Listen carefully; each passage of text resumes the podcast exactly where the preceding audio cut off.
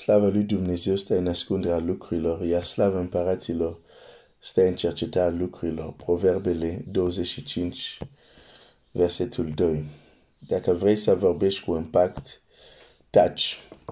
Deci este un pic paradoxal uh, gândul de azi dimineață.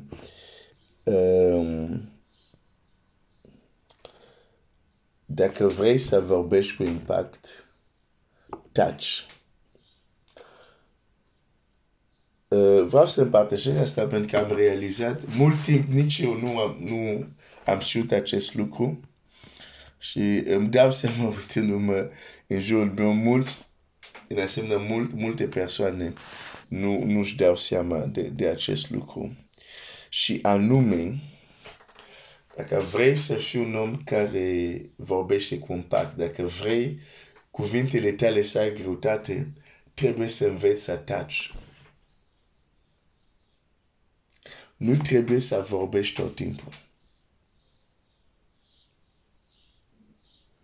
De fapt, primul loc unde trebuie să învățăm să tacem ca să cuvintele noastre să aibă greutate este să, când ne apropiem de Dumnezeu. Știi ce zice, știi foarte bine sigur, pasajul din Ecleziast.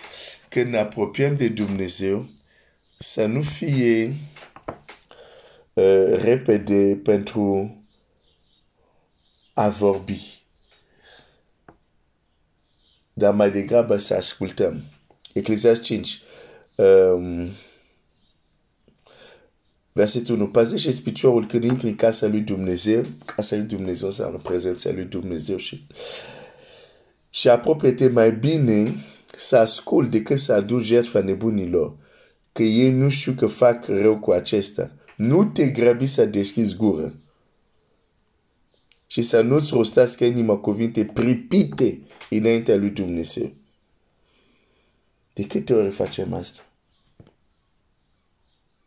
De aceea este sănătos, înainte să te rogi, să păstrezi un minut, cinci minute de tăcere. Să spui gândurile în ordine, poate să ascult dacă Dumnezeu vrea să-ți spună ceva. Dar de multe ori, așa, pac, dăm drumul la audio. Și problema este nici la început, nici la sfârșit. Nu stăm un moment pentru a asculta.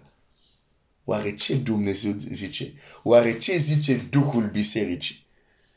Când, de exemplu, Biblia în Apocalipsa zice cine are ureche să asculte ce zice Duhul Bisericii, se referă la oamenii atenți, la oameni care deja au dispoziția. Oare ce zice Domnul? Oare ce descoperă Domnul? Asta înseamnă să ai ureche. Adică te aștepți.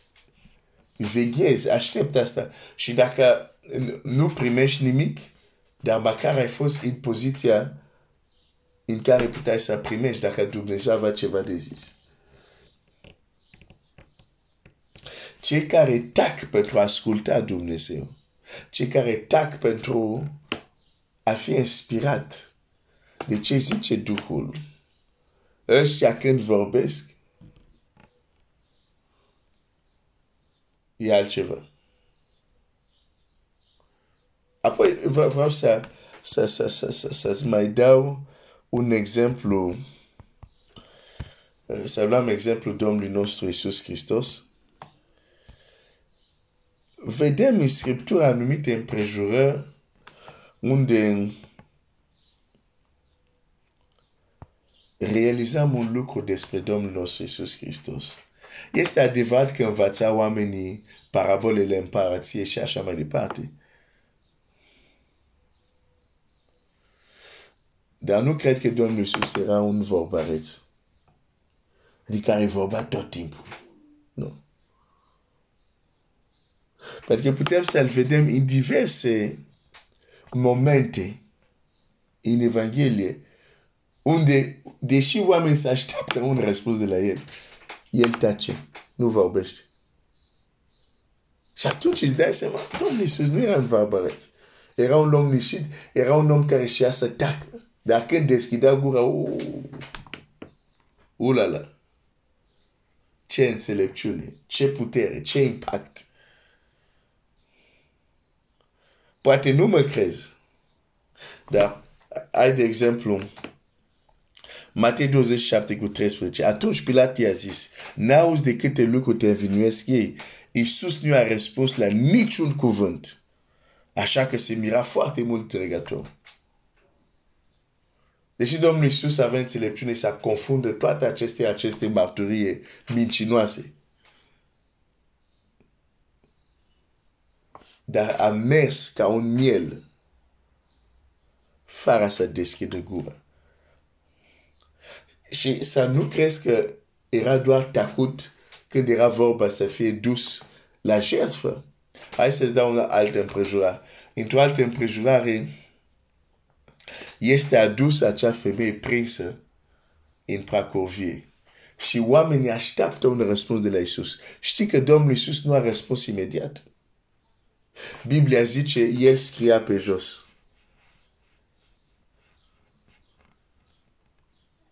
Și apoi la un moment dat l-a răspuns. Nu a fost pripit. Sau alte împrejurare. Vine acea femeie care, fiică era muncită de un demon. A, Doamne, ajută-mă, iartă-mă, nu știu ce. Biblia zice, Iisus nu-i răspunde nimic.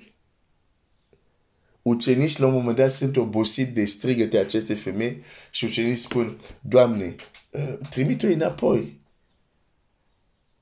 Dar el nu vorbise. Și de data asta când Domnul vorbește, nu îi trimite înapoi, dar îi spune adevărul. A fost trimis la oile pierdute ale casei lui Israel. Domnul Iisus nu era un vorbăreț. Moise nu era vorbăreț, știai? Chiar el se plânge că ah, are probleme pentru a vorbi. Nu era un vorbăreț. Acum, nu zic să nu vorbești.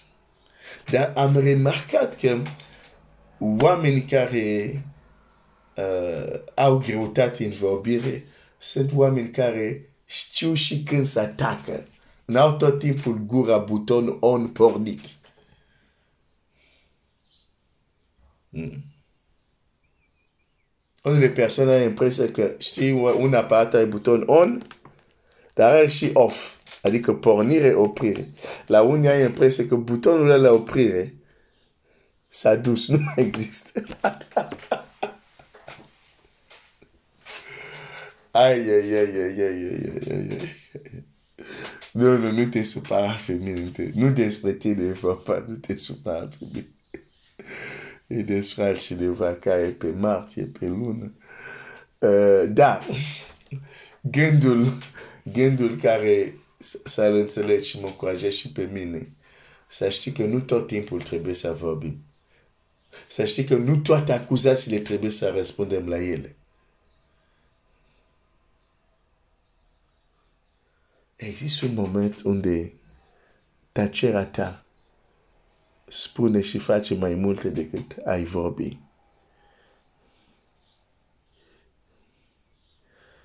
Hai să învățăm sfatul din Ecleziast.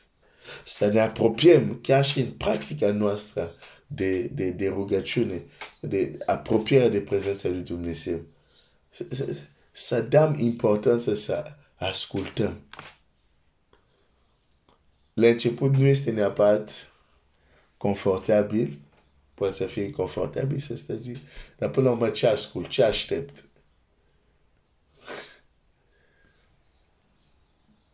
Aștept să-ți vorbească Dumnezeu. Chiar dacă Dumnezeu nu poate să te fac să aștept șapte zile, ca apoi să-ți vorbească, cum s-a întâmplat cu Moise, dar Moise a tăcut în acele zile, n-a vorbit, a așteptat. Vrei să vorbești cu impact? Învață să taci. Pentru a asculta. Și atunci, pentru că ai asculta, când vei deschide gura, vei spune ce trebuie. Și nu vei prezenta jertfa nebunilor. Cum zice Ecleziast. Dumnezeu să te binecuvinteze.